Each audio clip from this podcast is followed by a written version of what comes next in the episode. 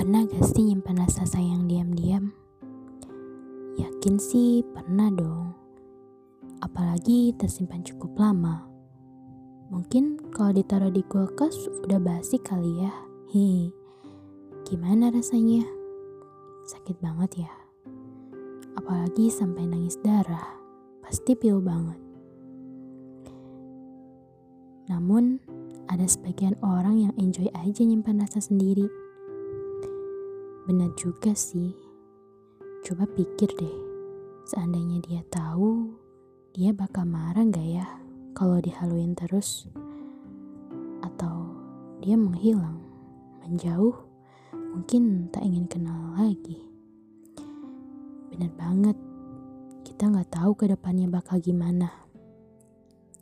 Jadi menurutmu rasa sayang itu harus diungkapkan atau tidak? Mungkin tergantung orang kali ya.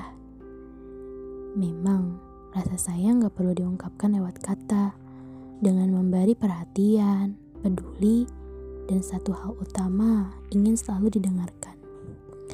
Lagi pula, menurutku rasa sayang itu bukan karena cinta,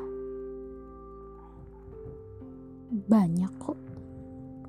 Dan gak harus tentang cinta. Dan rasa sayang itu gak ada batasnya juga. Jadi gimana?